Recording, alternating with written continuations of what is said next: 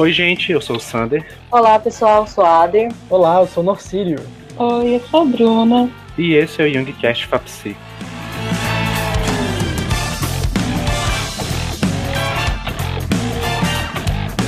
E hoje a gente vai falar sobre mandalas, que é um assunto que a gente já vem rabiscando desde o início do podcast. Ninguém tinha muita moral para falar, né? Ninguém tinha muito conhecimento. E hoje então a gente resolveu trazer um profissional, um especialista na área, que é o Norcírio. E aí, Norcírio? E aí, galera? Então, profissional não, né? Eu também não tenho tanta moral para falar. É, trabalho com mandalas desde 2015, mais ou menos. É, e assim, a gente vai aprendendo é, eu, eu, vejo que é um trabalho muito intuitivo, então para trabalhar com mandalas tem que ter a intuição bem apurada. Beleza. E, e como embasamento a gente vai usar o livro o Autoconhecimento através das Mandalas, da Suzanne Fincher. E só para deixar um recadinho de sempre, não se esqueçam das nossas redes sociais, Instagram e Twitter, arroba O YouTube também, né, nosso canal, a YoungCastFapc, a gente está soltando os drops, que são aqueles trechos que a gente retira dos episódios para servir como divulgação, como para alguém que nunca ouviu o podcast inteiro quer ter só um gostinho de como é. Então siga a gente nas redes sociais, inscreve lá no nosso canal e é isso aí, bora pro episódio.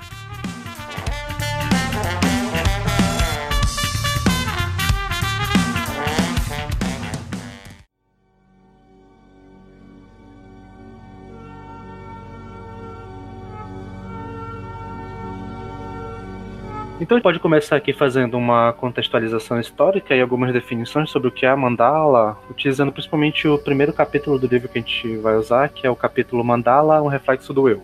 Eu quero começar falando que é um péssimo nome para livro, né? Autoconhecimento e mandalas, através das mandalas, mas ele é um livro muito bacana, muito didático. Então a gente ela vai trazer que o círculo ele é uma, um tema comum da humanidade, né? E ela? coloca todos compartilham, todos os seres humanos vão compartilhar da irresistível fascinação humana pelo círculo. Ela traz uma linguagem muito poética até, mas é um livro bem didático, ele vai trazer, né, ele vai trazer toda uma nesse primeiro capítulo vai trazer todo um conceito do que que é a mandala, vai falar como é que Jung traz isso também, como é que o Jung correlacionou isso com o self também. E é muito doido, né, que é uma coisa que, se, se for parar pra pensar, é algo bem real, esse fascínio que a gente tem como espécie, né, pelo círculo, tanto no contexto que ela dá de é, observação de astros, do Sol, da Lua, como até as construções que a gente tem é, de cidades e de de até clareiras, tudo que a gente vai construir sempre parte de um meio e vai se expandindo até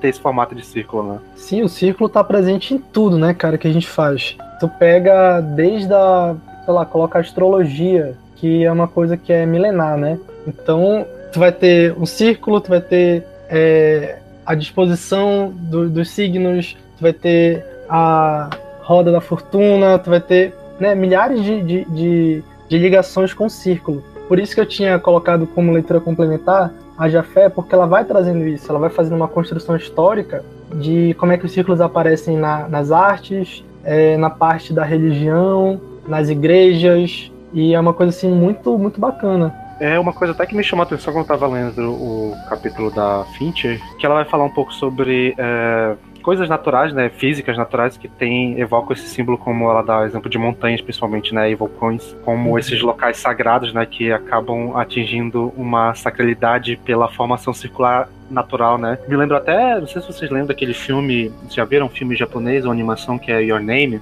Já, nossa, muito bom que a, o local sagrado deles lá era um, um, um, tipo uma clareira que foi formada, uma cratera, né, por um... Ponto do meteoro, se não me engano, Isso, né? Por causa do meteoro, e lá era um local sagrado, que tem toda a parte é, mística do filme tinha a ver com essa parte do círculo lá em volta. Acho que realmente esse tema de círculo envolvendo essa misticidade, esse fascínio, é, a gente consegue tirar vários exemplos assim de cultura pop, consegue ver muito lugar isso. É, e o círculo vai trazer todo esse conceito, né, de de vida, morte, vida, né? De morte, renascimento, de ciclos. Na natureza tu vai ter ciclos e a gente também é a natureza, né? Nós fazemos parte da natureza, nós somos a natureza. Então, é, se pega, sei lá, o ciclo da vida, se pega ciclo menstrual, ciclo, enfim. Estação e... do ano, né? Também. Isso, estações do ano. Então, tudo isso está relacionado com esse conceito do círculo, né? Da, da, dessa roda de tudo que vai e volta, né? E aí você vai ter os planetas também. Então, é, ela vem trazendo isso também de uma forma muito bacana. Vai falar de espiral também, falar do Sol. E até trazendo o conceito, né? Mandala vai significar exatamente isso, né? Vai ser é o, pelo que eu lembro, se eu não estiver enganado, é, ele representa círculo e o todo ao mesmo tempo, né? Tipo, é um, um, mais ou menos por aí, né? A mandala, você fala? Isso, isso, o significado da palavra em si. Cara, é uma palavra em sânscrito que ela vai ter algumas, algumas traduções, né? É, círculo mágico, círculo, é, enfim. E aí o, o Jung vai usar como círculo, né? Vai entender isso como círculo. Vai ter gente que, você, que vai chamar de círculo mágico. Eu tava ouvindo um podcast outro dia que o rapaz chamava de círculo mágico. Porque é uma palavra em sânscrito, né? Ela não tem uma, sim, uma tradução literal, assim. Uma só tradução, na verdade. É, faz sentido. E se te usar mágico no conceito mais no sentido de, sei lá, não literalmente mágica, mas mais no sentido simbólico da palavra, acho que dá para encaixar também, né? Isso, é porque se você for parar para ver, né, algumas civilizações, é, você pega, por exemplo, os tibetanos, né, os budistas tibetanos, eles vão usar as mandalas, né, os círculos, né, círculos sagrados, círculos mágicos, como forma de meditação, como forma de transformação e como forma de conexão. Então, se a gente para para ver a partir desse aspecto né, que, que esse símbolo vai ter, né, essa atividade, na verdade, vai ter, então a gente pode entender essa parte simbólica de um círculo mágico, né? Você está fazendo aquele círculo, aquele quadrado com um círculo, né? Então você está entrando em conexão com algo muito íntimo seu, com algo muito próprio, e isso é transformador. Então, portanto, mágico.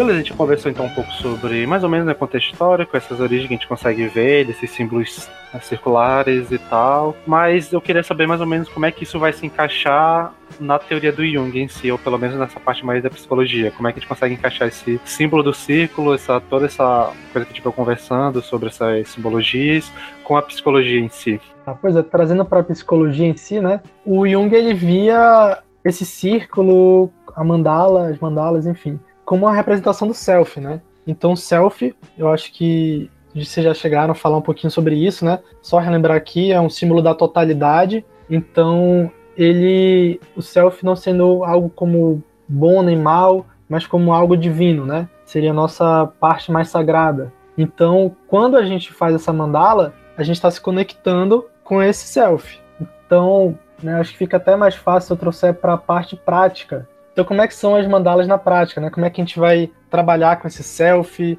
trabalhar com, enfim. Primeiro que na prática, eu esqueço um pouquinho a teoria, né? Como eu falei, como é um trabalho que eu, pelo menos, e muita gente que trabalha com os mandalas trabalha com a, muito mais com a intuição do que com a parte teórica em si, de uma forma muito fechada, engessada, então eu pelo menos já deixo de lado. Como é que faz? É, geralmente você pede para a pessoa, vamos lá, você tá lá na, no consultório e a pessoa às vezes não consegue expressar, não consegue colocar para fora alguma coisa que ela passou, né? Ela não consegue identificar aquela emoção, não consegue identificar o sentimento que tem por trás daquilo, ela não consegue, enfim, não consegue verbalizar, expressar de alguma forma aquilo. Aí você vai fazer o quê? Como é que eu trabalho? Eu peço para a pessoa respirar um pouquinho, né? Entrar um pouquinho mais de relaxamento, e aí eu peço para ela se conectar com isso que ela não sabe o que é com esse sentimento, com essa emoção que ela não consegue nomear. E aí eu vou pedir para ela fazer uma mandala, né? Vou colocar o papel de mandala na frente dela,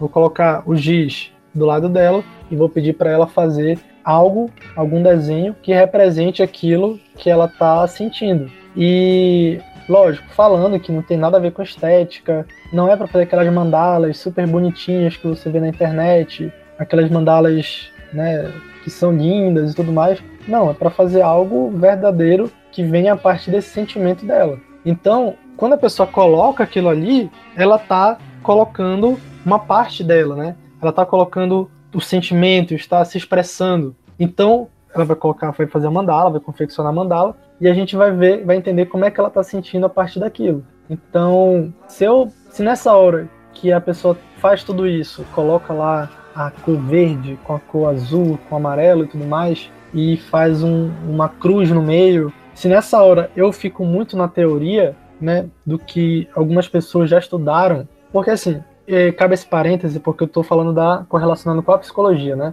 Jung vai trazer essa questão do self, Jung vai trazer a questão do círculo em si, que é o self representação da totalidade, então que aquilo vai ser um espelho da pessoa, de como ela está no momento. Só que outros autores também vão trazer que aquilo é uma representação gráfica de como a pessoa está se sentindo. Então, naquela hora, o que importa mais é o que a pessoa está realmente sentindo e o que ela colocou no papel. Então eu trabalho com o que a pessoa coloca no papel e com o que ela expressa. Por exemplo, vamos supor que, vamos voltar para o exemplo que eu estava trazendo, a pessoa colocou um azul, um verde, colocou um amarelo, colocou uma cruz no meio, e isso vai ter um significado muito específico, né, de acordo com os estudos que a gente vai ter, inclusive no livro da Fincher. Só que, se eu ficar fissurado naquilo, né, que foi estudado, não escutar o que meu paciente, meu cliente está trazendo, eu vou me perder. E aí que entra o trabalho da psicologia, né, de não só ficar na teoria, né, não só entender o que, o que foi escrito sobre aquilo, estudado sobre aquilo, né, lógico que isso é importante pra caramba,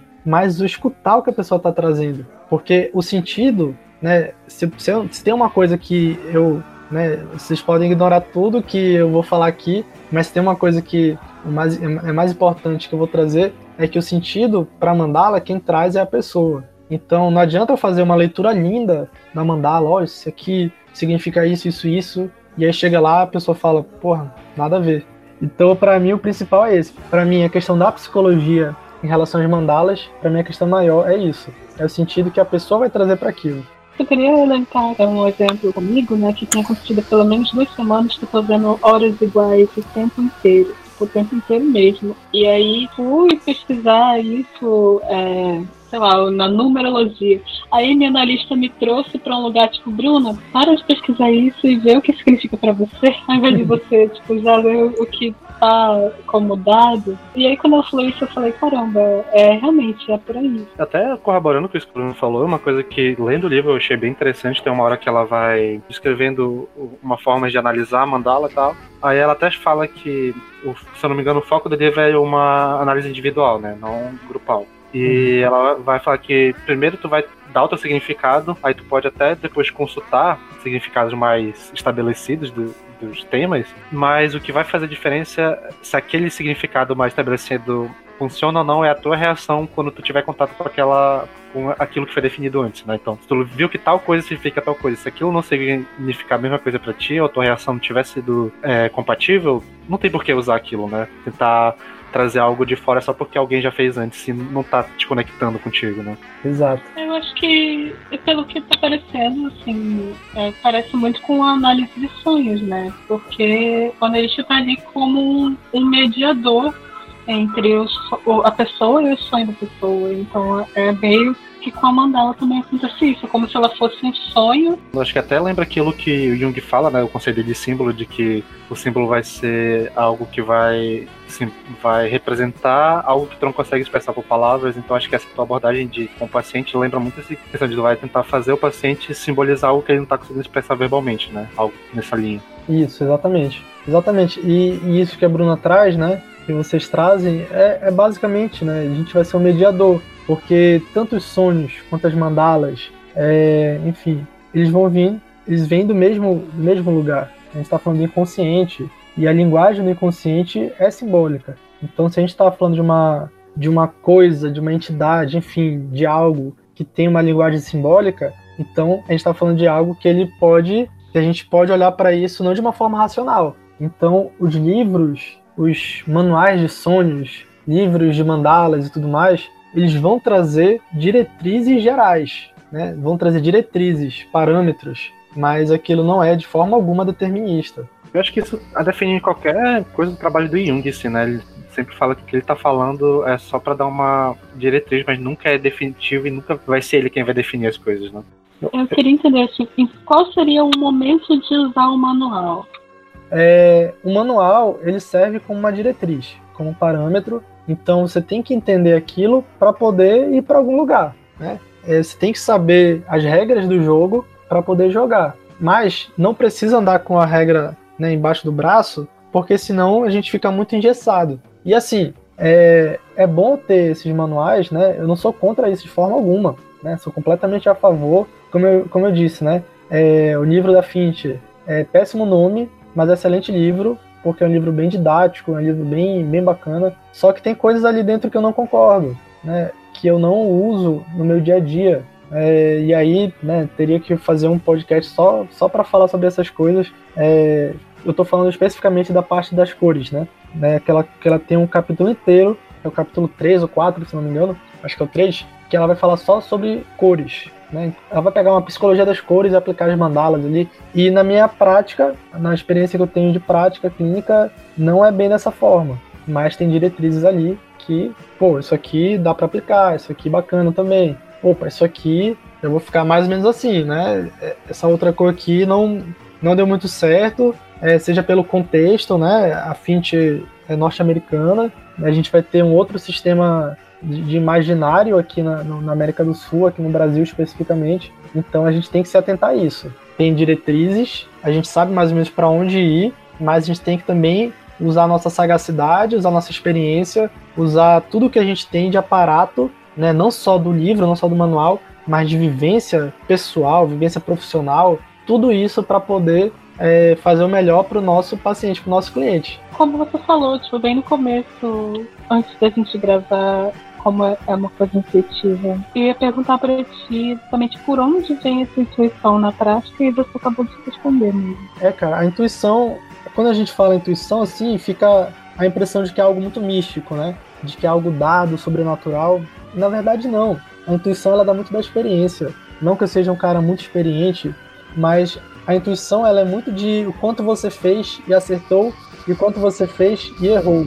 Né? Então é aquele negócio. Às vezes você faz tanto de uma forma, você está tão acostumado a ver uma coisa de uma forma que quando tem uma vírgula diferente você fala, opa, já acende o sinal de alerta. Né? Isso, para mim, pelo menos, e pelo que eu entendo, isso é intuição opa, peraí, sinal de alerta ligado aqui, tem alguma coisa diferente, onde é que eu posso pegar aqui? Ah, opa, essa vírgula que está fora do lugar. Beleza, vamos ver com o cliente, com o paciente, como é que a gente, né, o que, que essa vírgula significa dentro de todo o processo dessa pessoa. Então, é, quando eu digo que é intuitivo, é porque tem esse aspecto vivencial e da experiência também. Como eu falei mais cedo, tu pega todo o manual que está lá, ela coloca um sistema de cores, é isso, esse símbolo pode significar isso, e aí tu vai trazer para tua realidade, né, para o contexto amazônico, e tu fala, cara, não, não é bem assim, né, não é, não é dessa forma.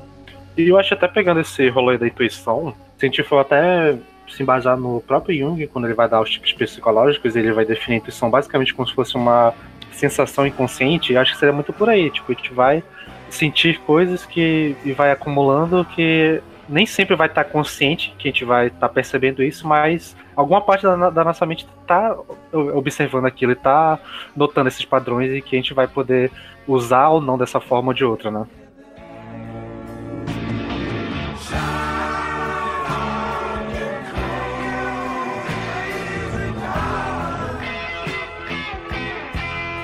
E uma coisa até que me chamou a atenção, né? que eu até queria perguntar para acho que a Bruna vai conseguir trazer isso pra gente aqui com alguma experiência. É que ela falando que alguns, eu, não, eu não lembro qual dos dois textos exatamente, ela vai falando sobre esse, esse motivo do círculo ser algo meio que instintivo quando vai é, expressar de forma artística. Desde quando tu é criança, os primeiros desenhos de uma criança tendem a ter motivos circulares e que muito tempo na arte também os círculos foram bem comuns e bem é, simbólicos, né? Tipo, a, por meio da arte, o círculo é uma forma de início de, dessa, dessa jornada artística. Eu queria até ver se a Bruna concorda, o que ela acha sobre isso e tal. Então, eu só estava lembrando de uma sincronicidade que me ocorreu, porque eu trabalho muito com tarô, né?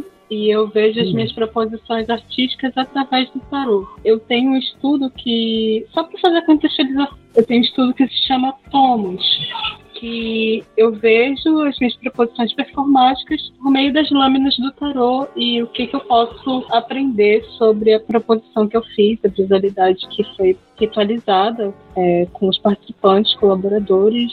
É, e aí tudo isso se engendra, se abre, né, através do tarô. E aí teve uma performance que eu fiz que foi há mais ou menos vai fazer um ano daqui a tipo seis meses. E ela se chama 333 ou 333. E aí ela tem o seguinte pressuposto: são três pessoas, três mulheres, que vão performar o conceito de vida, morte e vida da Clarice Stay. E aí enquanto uma assume o plano baixo, outra assume o plano médio e outra o plano alto. E assim as, elas vão trocando e nessas simultaneidades, né? Durante um percurso que foi lá na UFRJ. E aí, na hora de escrever um artigo sobre, que eu faço artigos junto com as lâminas, né? A carta que saiu, adivinha? Vamos ver se alguém. Bom, Roda da fortuna. Roda da Fortuna, ou Sol, ou Lua, não sei. Foi a Roda da Fortuna, gente. Nossa, eu achei isso completamente maravilhoso. Chega que parece que ressoaram em mim mil cordas.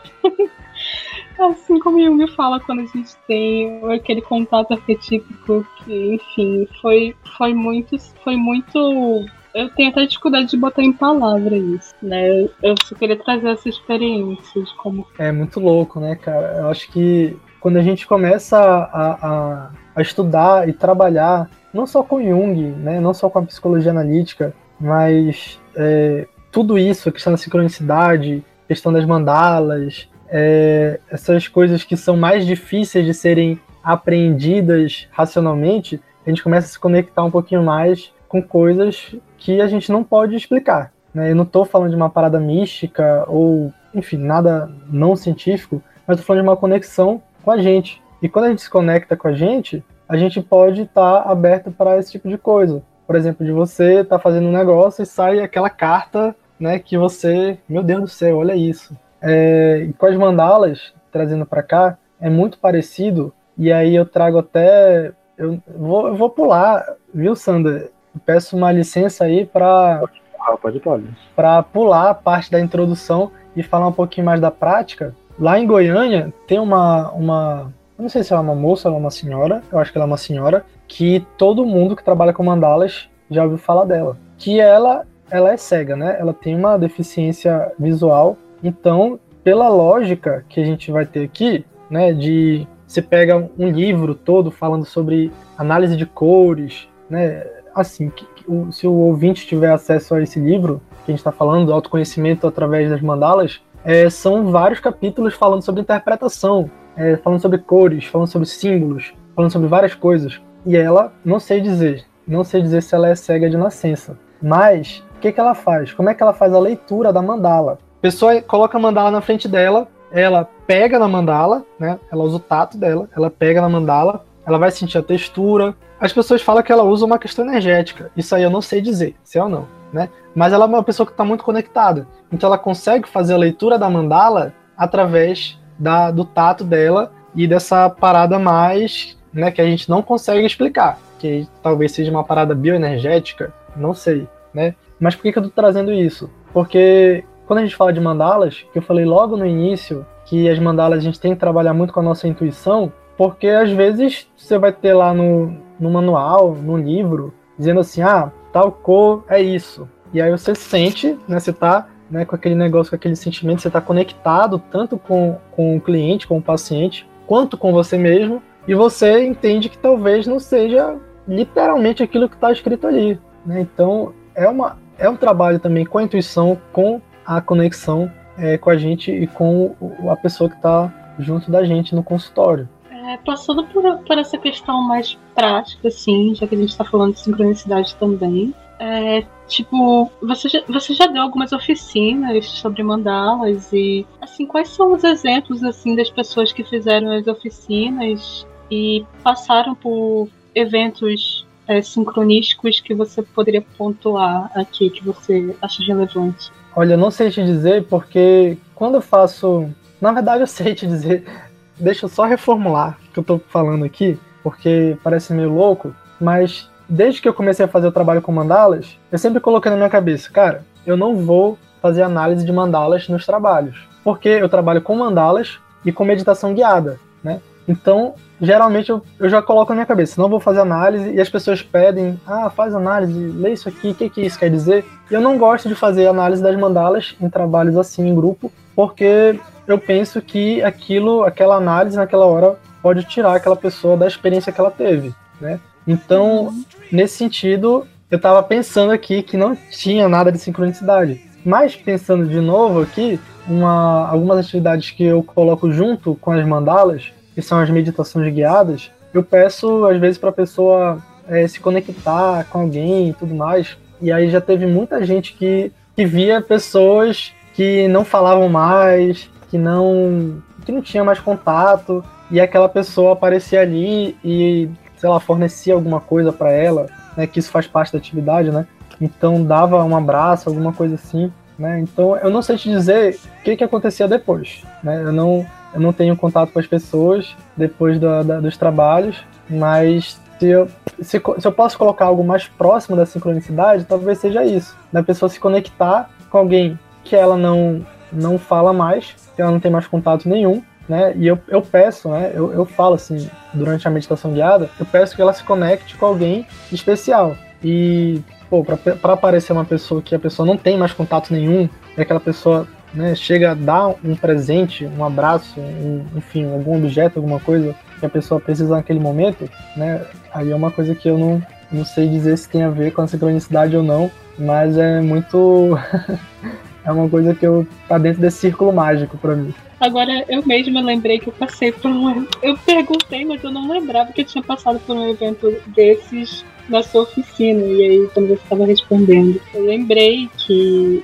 enfim, a pessoa que eu pensei, tipo, logo depois tocou uma música que ela me dedicou você colocou uma música lá. Meu Deus, verdade. Você lembra disso? Deus, eu lembrei agora, eu não lembrava. Eu não lembrava Eu disso. lembrei agora também, eu não lembrava não. Caraca. Gente. Bruna, bicho, o negócio foi o seguinte. Meu Deus, eu não lembrava disso.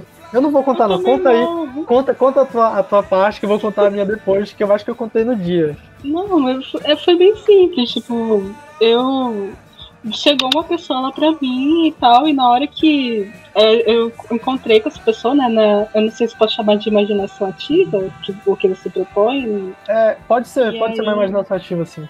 E começou a tocar a música de fundo, uma música que a pessoa tinha me dedicado, o, o Narciro colocou lá, simplesmente foi isso. E, sei lá, todo mundo ficou choque, porque não é uma música conhecida, assim, sabe? Cara, deixa eu te falar, eu nunca tinha usado essa música em nenhum trabalho meu, nunca, né? E eu, sei lá, um dia antes, falei, cara, eu vou mudar aqui a música. Eu, alguém tinha comentado em algum lugar, não sei, não sei onde eu vi. E aí eu fui atrás dessa pessoa, né? Era uma cantora, não lembro agora, né? Tanto é que eu, eu nunca mais usei essa música, usei nesse dia somente, né? Só nesse Só dia. Nesse dia. Só nesse dia. Só nesse dia. E alguém tinha falado dessa cantora, que é uma cantora que tem uns, uns, uns trabalhos mais holísticos e umas músicas muito bacanas, cara, assim, de conexão. E aí eu coloquei essa música que eu tinha ouvido um dia antes, tinha escutado um dia antes. E aí eu falei, cara, essa música é muito boa, vou usar ela no trabalho, né? Vou usar ela amanhã na, na atividade de mandalas e vou colocar na meditação. E vai, e eu pensando, né? Essa música ela me remete a isso, isso, isso, vou colocar nesse momento, bababá. E assim, jamais pensaria que que teria essa sincronicidade. Então, é, muito obrigado por responder a sua própria pergunta. Gente, que doideira. Foi uma pergunta para mim no final das contas.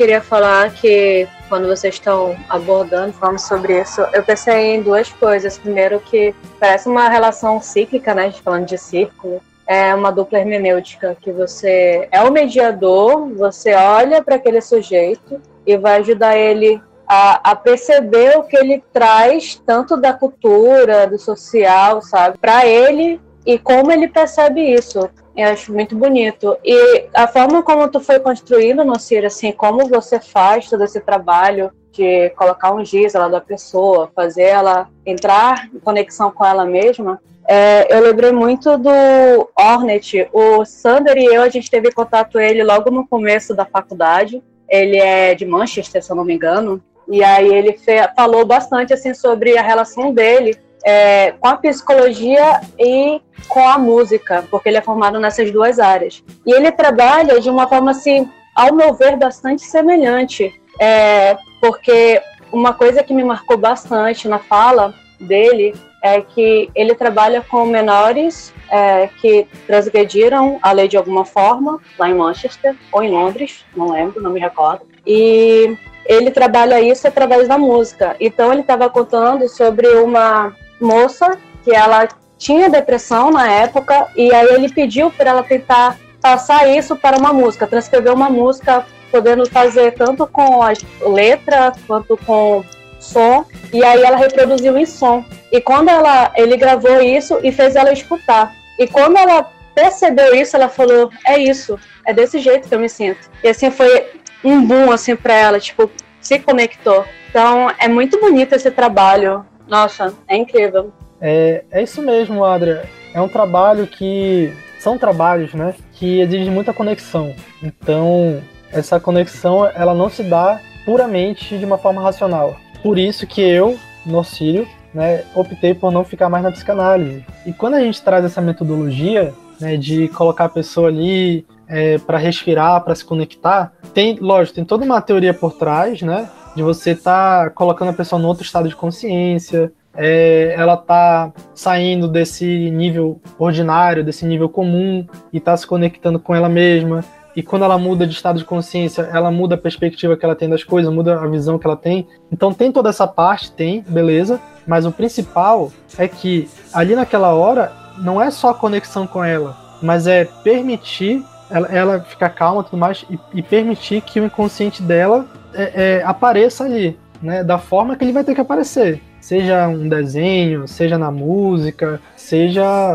da forma que a pessoa ficar mais confortável. Eu trabalho com mandalas, mas tem gente que vai trabalhar com música e vai ter paciente que vai gostar mais de mandala, vai ter paciente que vai se dar melhor com música, né? Isso é muito da, da, da, da forma com que a pessoa, né, do que a gente trouxe lá, é, fora a gravação, né, que a gente estava conversando antes, que era da, dessa, dessa relação entre terapeuta e paciente. Eu, é, eu fico pensando, porque isso envolve toda uma questão transferencial, né? Sim. E quando a gente para para pensar na contra-transferência, tipo, quando um simbólico né, da mandala do cliente ativa algo no analista também. Então, é, é comum que isso aconteça, é comum que não só as mandalas, não só as músicas, sonhos, né, é comum que qualquer aspecto do, do outro vá tocar na gente. Né? E aí o que acontece? A gente tem que estar com a terapia em dia, a gente tem que saber o que é nosso, o que é do outro, e para isso a gente tem que ter, tem que estar bem afiado no autoconhecimento, né? É, tem que estar bem afiado, é, principalmente não só no autoconhecimento, mas também nessa conexão. Eu falo muito de conexão porque eu, eu gosto de trabalhar conexão. Para mim, o, o, principal da terapia é a conexão. Se eu, tô, se eu tô conectado comigo mesmo e, portanto, conectado com o outro, eu sei o que é meu e o que é do outro. Então, se naquela mandala, se eu acabei de passar por um, vamos supor, um término de relacionamento, e aquela mandala me traz também aspectos muito parecidos com, com uma separação, com luto, então eu sei que, opa, isso aqui pode mexer, mas eu sei o que é meu, eu sei o que é do outro, né? Se eu não souber fazer essa, essa separação, o que, que vai acontecer? Aí a gente vai entrar numa questão ética de, sei lá, de, do, do terapeuta de repente querer aconselhar alguma coisa, querer falar a partir de uma perspectiva dele ou dela, né? Então, é, a transferência contra a transferência vão acontecer. É normal que isso aconteça, né? É, é até esperado que isso aconteça de certa forma, mas é responsabilidade do terapeuta saber manejar isso a partir da terapia pessoal, a partir da supervisão dos casos clínicos, né? E a partir também da, de uma conduta ética dentro do consultório.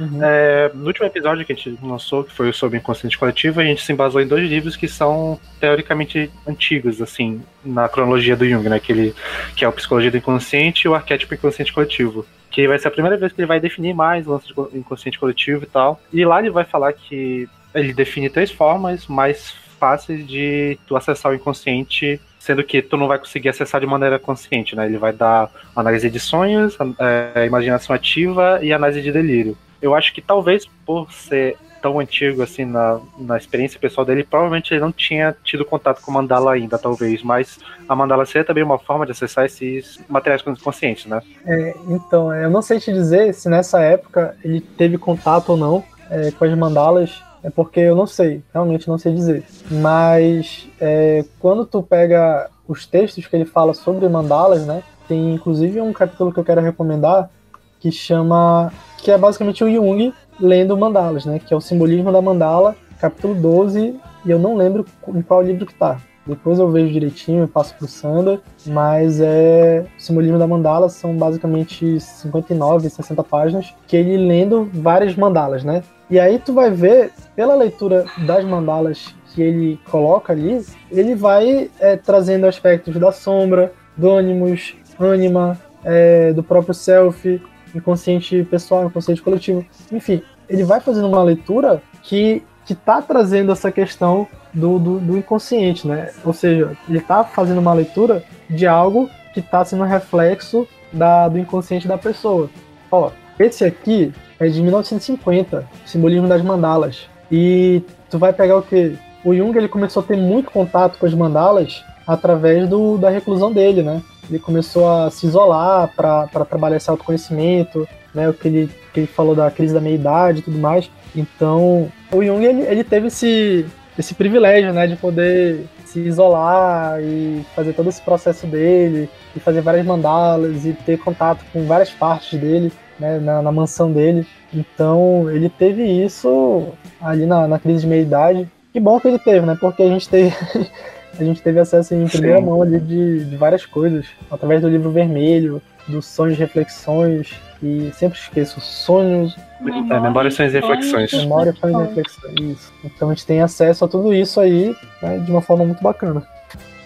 Uma coisa que, é, já trazendo mais essa relação do, do, do das mandalas com self, né, que a, a autora vai trabalhar, é esse conceito de que o contato com o self não é linear, né? Ele vai estar sempre circulando o self, mas nunca vai estar caminhando para ele diretamente, vai estar sempre em ciclos, chegando perto, se afastando, e que a mandala meio que teria uma relação simbólica com esse movimento em que o ego faz com o self também, né? Isso, isso. É, isso é uma coisa bem interessante, né? Que é muito da filosofia do Heráclito, né? Que a gente não vai se banhar duas vezes no mesmo rio. E com o self é uma parece uma coisa né, meio parecida, meio similar, de que você vai ter acesso ao self e aí você vai estar numa espiral voltando no mesmo lugar, só que com a consciência diferente e sempre rondando ali, né? Gente, a gente pode fazer um pequeno parênteses, porque o Sander citou é, que os excessos do inconsciente são é, imaginação ativa, análise de sonho, e outra foi alguma coisa sobre delírio. Eu nunca tinha ouvido falar disso.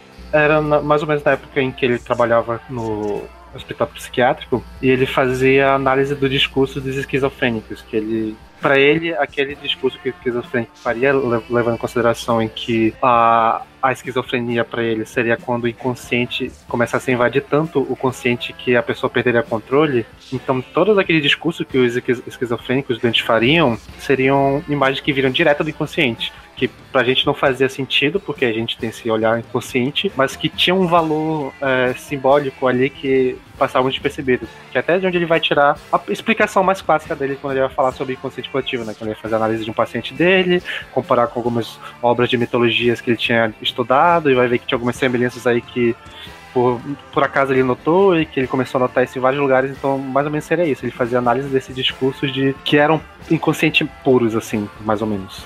É, eu tô meio. Vou ficar na, na falta, que eu li esse texto muito tempo atrás. Mas, assim, quando você traz isso, né, Sander? Eu lembro muito da Anice de Silveira, né? Sim, sim, também. O trabalho dela com. Tinha até mandalas, até pensei em mandar um texto dela, só que eu não consegui um texto que fosse mais didático, assim. Não consegui ter acesso, no caso. Mas eu consegui pegar uma. que era tipo um, um, um, um portfólio. Portfólio não, não sei como é que fala releasezinho de uma exposição dela, que ela falava um pouquinho sobre cada arte, né, dos internos lá, e ela como é que ela trazia, como é que ela trabalhou aquilo com Jung. Essa exposição é no Rio, né? Foi aqui no Museu das Imagens do Inconsciente. Eu acho que é esse museu. até hoje. Inclusive, eles estão com um grupo de estudos é, em vários livros do Jung abertos agora. E a casa ela está se sustentando hoje em dia com doações de voluntários, sendo bem difícil.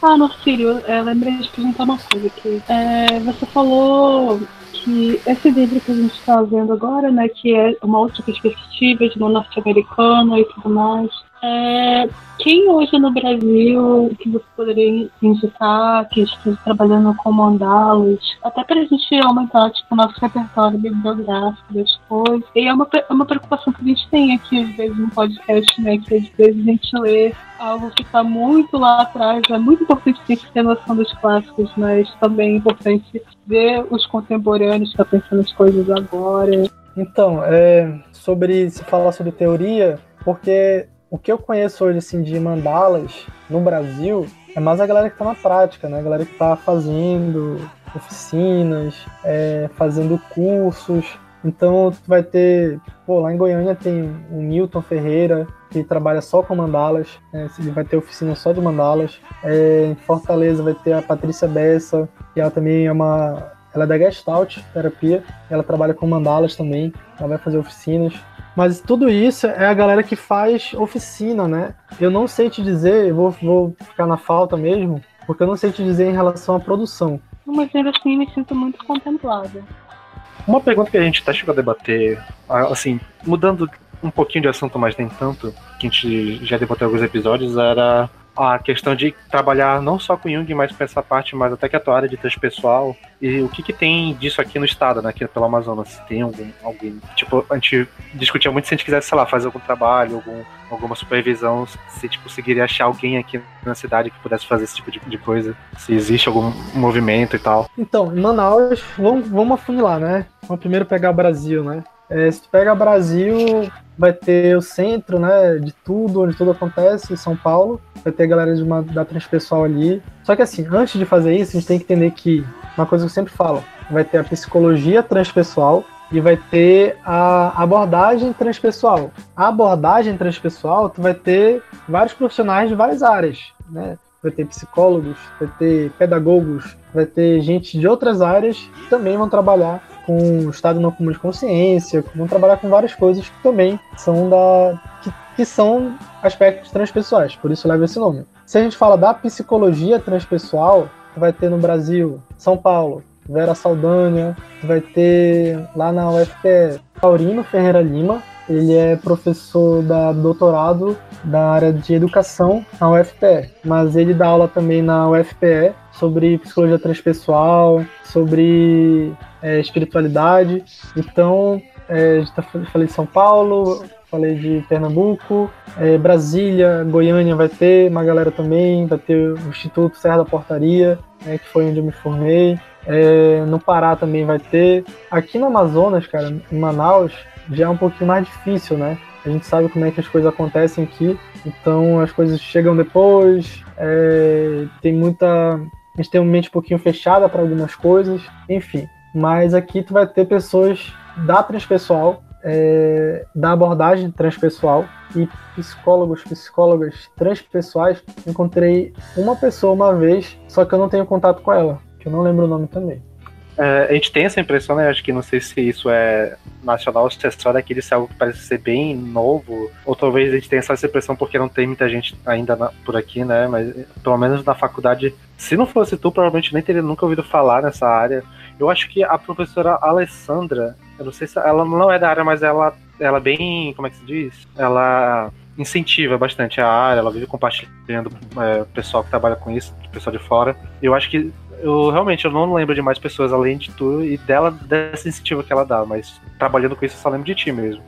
Então, é, é, é isso, né, Sandra? É, é uma área, falando especificamente da transpessoal, ela é uma área que ela é como se fosse, eu vejo muito isso hoje, e eu até entendo porque tem pouca gente na área, que ela é como se fosse uma. Eu estou fazendo movimento aqui, vocês não estão vendo, né? Mas, mas é como se fosse uma, uma rodovia, sabe? que ela tem várias saídas, assim, várias outras rodovias, várias outras ruas que vão né, se dar a partir dessa rodovia. Então, ela é uma grande área de conhecimento. Tu vai, tu vai estudar estados de consciência, tu vai ter pessoas que vão trabalhar só com mandalas dentro da transpessoal, que inclusive esse trabalho de mandalas que eu faço hoje é, veio de, do Léo Matos, que ele é um brasileiro, que ele foi estudar fora, foi lá para Copenhague, né, e enfim, que ele, ele que dentro da transpessoal que, que fez essa metodologia de trabalho com mandalas que eu trabalho hoje. E então tu vai ter gente que vai trabalhar com mandalas, tu vai ter gente que vai trabalhar com renascimento, tu vai ter gente que vai trabalhar com milhares de coisas, né? Então a transpessoal ela, ela te possibilita isso. Ela é uma grande rodovia assim. E aí cada ramificação que vai ter, vão ter pessoas de outras áreas que vão utilizar isso com muito mais como ferramenta do que como uma epistemologia ou como uma área em si, sabe? É como se, para simplificar, né, até para quem está ouvindo, enfim, é como se eu pegasse uma, uma psicanálise. Como não? Existe isso, né? Na psicanálise você tinha a hipnose.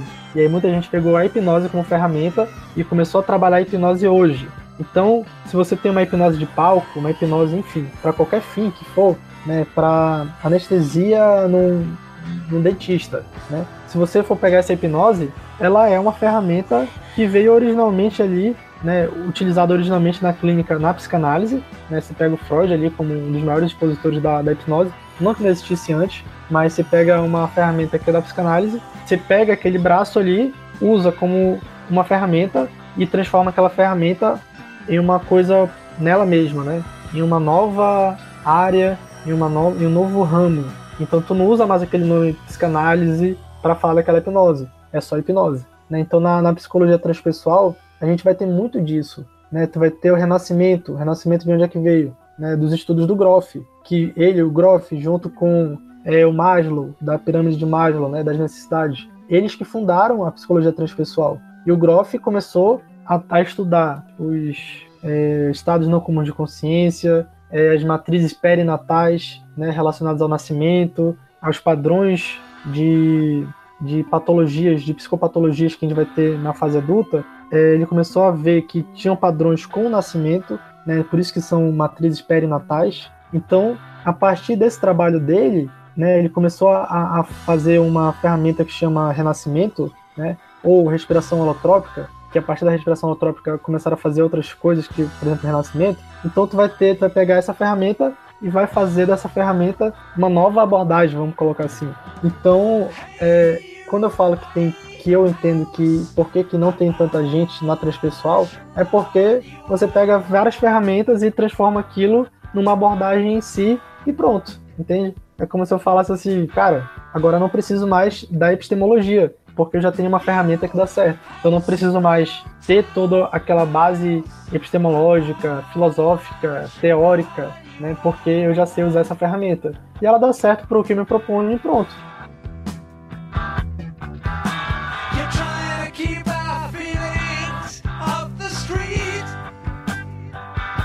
Nasir, surgiu uma dúvida, uma pergunta, na verdade. Um, você não acha que pelo fato de ter tanta diversificação dessa área, acaba tendo menos prestígio no Brasil? Como é que tu vê isso também? Então, deu para entender. Eu tô, tô pensando sobre isso. Né?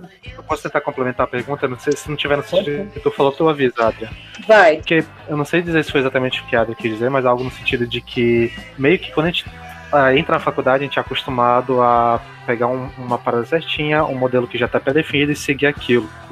E coisas que são tão vastas assim, que com várias possibilidades, talvez acabe assustando quem estiver entrando pela área, sei lá, alguma coisa nesse sentido? Sim, é porque, querendo ou não, a gente é, ainda é muito pautado no positivismo, né? A academia, assim, agora está se abrindo, mas é bem rígida, bem engessada.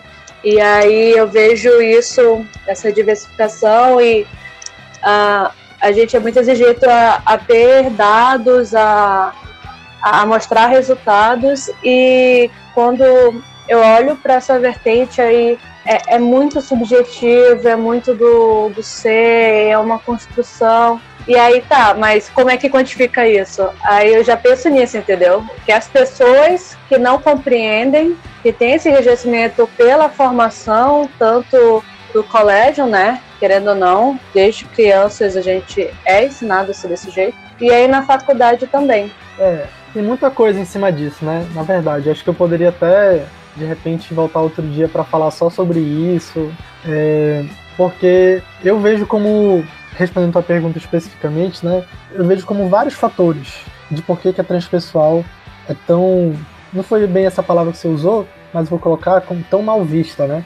principalmente na, no Brasil. Cara, o que acontece? Vou listar aqui algumas coisas, mas não vou me, me alongar por conta do tempo. Mas vamos lá, primeira coisa, é uma abordagem que ela vai surgir na década de 70, no auge da, do, do hype New Age, né? Então você tinha ali uma psicanálise bem engessada, você tinha um behaviorismo bem engessado, e aí uma galera que estava trabalhando na Europa, beleza, que era permitido, né? Trabalhava com LSD, estudos com LSD, né? O Groff, um psiquiatra que usou LSD para estudar estados não comuns de consciência. Então, se tem uma, uma psicologia que vai estudar estados não comuns de consciência, que teve início a partir de estudos com LSD de pessoas lá da, da, da New Age, né? Todo esse movimento de contracultura tudo mais. Então já começa, a galera já começa olhando esquisito para isso, né? Então, né, bem resumidamente, esse é um primeiro ponto que eu vejo que, né, entendo. Depois, é muito disso que você trouxe, da questão do positivismo.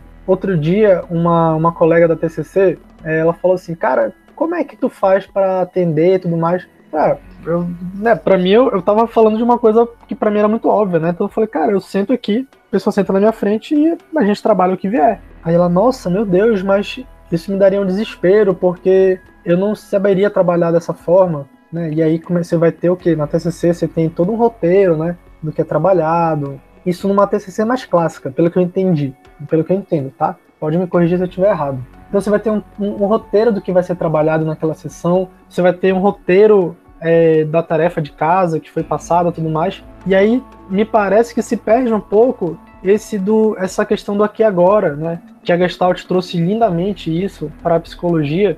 E o fato de não ter isso, não ter essa, essa parada muito bem pautada do que vai se trabalhar ali, é, é isso, não sei o que, esse roteiro, fugir desse roteiro, causa um desespero, né? Principalmente para quem está mais inseguro na clínica. Está saindo agora, pô, como é que eu vou lidar com uma, é, é com uma pessoa que está me trazendo, sei lá, um, um, conteúdo extremamente pesado e eu não sei muito bem para onde ir, né? Como é que eu vou trabalhar isso aqui agora? Então eu entendo, né? Eu entendo que a, a, a psicologia transpessoal ela não tem isso, não tem esse roteiro muito bem definido. Ela vai trazer diretrizes também. E eu entendo quando a gente, quando as pessoas trazem esses questionamentos, né? a partir de algo que é muito mais. Não, não vou dizer engessado porque seria uma injustiça, né? Mas é algo que é muito mais roteirizado. Por outro lado, também a gente vai ter né, é, é o grande prestígio das abordagens clássicas da psicanálise. Por mais que. Né, eu não vou falar da, da, da parada científica, né? Porque muita gente fala assim, ah, mas isso aí como é que tu vai comprovar, não sei o que, bababá. E tem muita, muita, muita gente falando sobre isso, é, sobre esse novo paradigma de ciência dentro da transpessoal. Vai ter Charles Start falando sobre isso, o próprio Groff vai falar sobre isso. É, eu não acho que seja bem por esse lado. Quando as pessoas falam assim, ah, muita gente não vai para transpessoal porque não é científico. Cara, psicanálise não é científico e tem muita gente na psicanálise, né? E eu não tô falando que não é científico de uma forma pejorativa. Longe de mim falar isso, né? Enfim, não tô xingando psicanálise nem xingando transpessoal. Eu tô falando que não é que na minha cabeça, no meu, no que eu penso, não é esse o motivo da galera não ir para transpessoal, né? Se é uma, se for pela cientificidade, não é isso, porque a gente vai ter a psicanálise, a gente vai ter, né, enfim, outras abordagens ali que, né, enfim. Então, é, tentando não me alongar muito, não me alongar muito por conta do tempo, essas são algumas das coisas que eu vejo porque que a psicologia transpessoal não tem tantas pessoas seguindo, né? E lógico, uma, uma outra questão, né, que é uma autocrítica, só para finalizar, uma autocrítica é que tem muita gente fazendo e pouca gente escrevendo, né? Tu vai ver a galera que escreve na transpessoal é a mesma galera de sempre, né? A galera das antigas, o Groff, cara lá com seus quase 80 anos escrevendo, né? Isso é ótimo, isso é bom, mas não tem essa renovação. E a galera que está renovando é a galera que está indo por uma, por uma coisa mais marginal também, né? Estudos com ayahuasca, estudos com LSD. Então são coisas que também vão trazer é, é, essa, essa parada mais marginal, né? Que se tu for parar para ver, né? É, é um, como é que uma, uma pessoa da, de uma abordagem clássica, não trabalha com LSD, não trabalha com ayahuasca, como é que essa pessoa vai entender ou vai querer olhar para um estudo com LSD? Porque isso não está na realidade dela, né? A ayahuasca não está na realidade dessa pessoa. Então, é, é, é compreensível, né? É compreensível.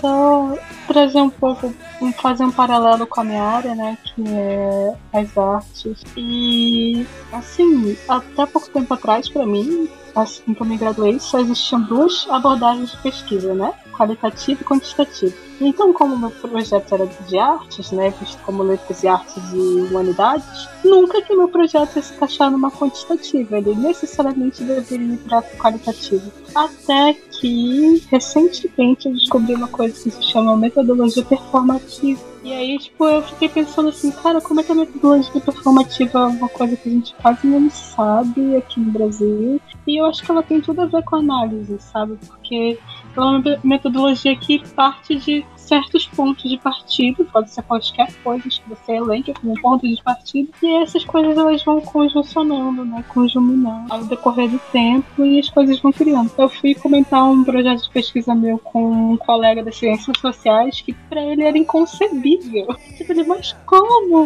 Não! sabe? Mas ele, como você que isso dar certo? Mano, as coisas vão não decorrer das coisas, sabe? Eu acho que é muito assim também.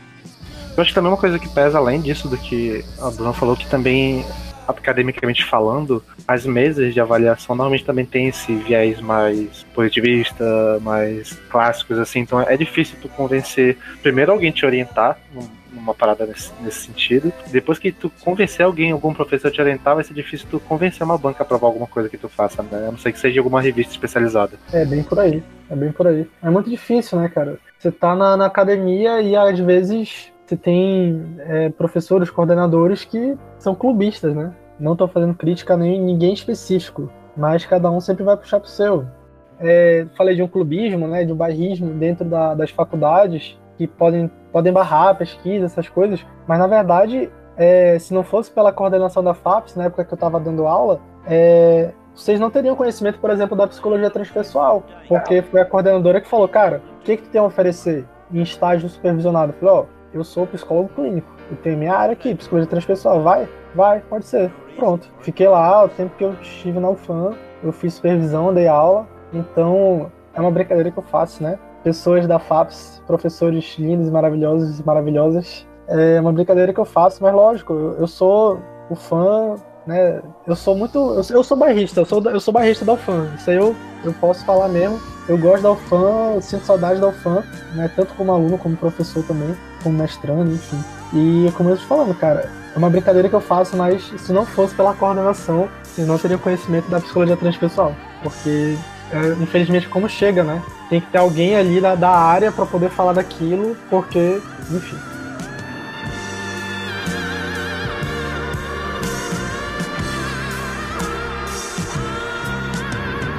Bom, é, tu perguntou aquela hora se eu queria finalizar com alguma coisa, né, Sandra? Eu queria falar um pouquinho mais Enfim. sobre mandalas. É, eu sei que já está chegando no final, está com bastante tempo, mas só para finalizar falando sobre mandalas, assim, trazendo, né? É que, gente, isso aí é um recado para os ouvintes e para a gente que está aqui conversando também, né? Mas assim, se quiser trabalhar com mandalas, não deixa o fato de, ah, eu não sei todo o sistema de cores, eu não sei interpretar um símbolo, não sei. Cara, não deixa isso te impedir de trabalhar com teu paciente, com teu analisando, porque é como eu trouxe aqui. Cara, que vai importar muito mais do que uma boa análise, uma boa interpretação, é como aquela pessoa vai significar aquilo. Com, qual sentido que ela vai dar dentro da terapia, dentro da construção daquilo tudo ali. Então, é, de repente, quem quiser, a gente pode até conversar. Tem gente que me procura, ah, pedi para a pessoa fazer um desenho, ela fez uma mandala, me ajuda a interpretar isso. E eu sempre falo isso, cara, como é que foi para a pessoa fazer isso? Né? Eu, eu, gosto de trabalhar assim, de repente, sei lá, eu não sei interpretar. Cara, pega a mandala da pessoa, bota na frente dela e pede para ela ver como é que ela se sente com aquilo, olhando para aquilo, sabe? É, é uma coisa que, que dá certo. Por quê? Porque foi uma produção dela. É aquilo que o Sander até comentou mais cedo, que a Fincher colocou no, no, no, no livro dela, que é se faz sentido, vai te mobilizar de alguma forma. Se faz sentido para você, aquilo vai te mobilizar de alguma forma que for. Então coloca aquilo, fala para ela explicar um pouquinho mais do processo de produção, como é que foi, como é que ela se sente com aquilo, que vai dar bom, vai dar bom, tá? Então, assim, lógico também Eu não, não tô falando para ninguém sair do zero e, cara, não sei nada e vou fazer aqui porque o psicólogo doido lá falou. Não, não é isso, tá, gente? É assim, cara, lê um pouquinho, vai atrás, mas não deixa, não espera entender 100% para poder fazer. É, vai fazendo, vai lendo sobre, vai estudando, conversa com quem já fez alguma coisa ali na área, né? Vai, né? Cria grupos de estudo, né? Eu acho muito bacana esse grupo do Jung, porque a galera vai se ajudando. Queria eu ter um grupo do Jung, né? Porque eu estava na graduação. Eu acho isso muito bacana. E, enfim, não, nem todo mundo vai ser psicólogo é, é, junguiano, né? Mas, enfim, pelo menos conheceu, pelo menos sabe o que quer e o que não quer. Então, cria grupo de estudo, fala sobre mandala, fala sobre alguma coisa ali, mas não deixa essa falta de conhecimento teórico, não deixa esse negócio de, ah, não sei 100%, não deixa isso te impedir de fazer o que você quer fazer. Então é isso, Sander. Obrigado.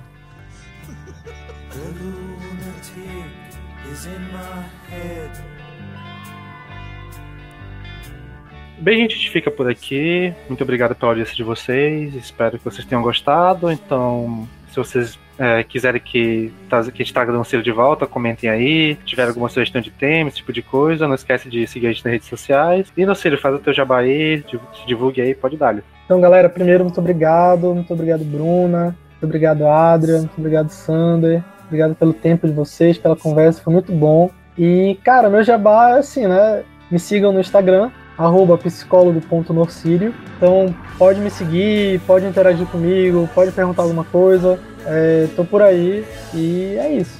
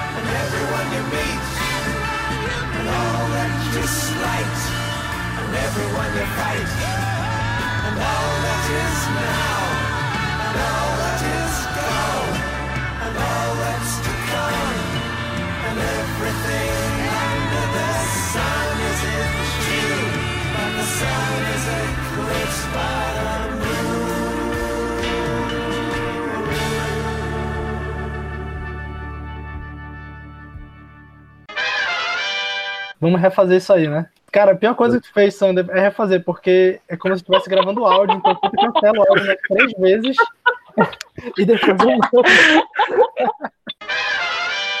É, pois é, eu não quis trazer o conceito do Jung porque eu não lembrava exatamente como é que era, né?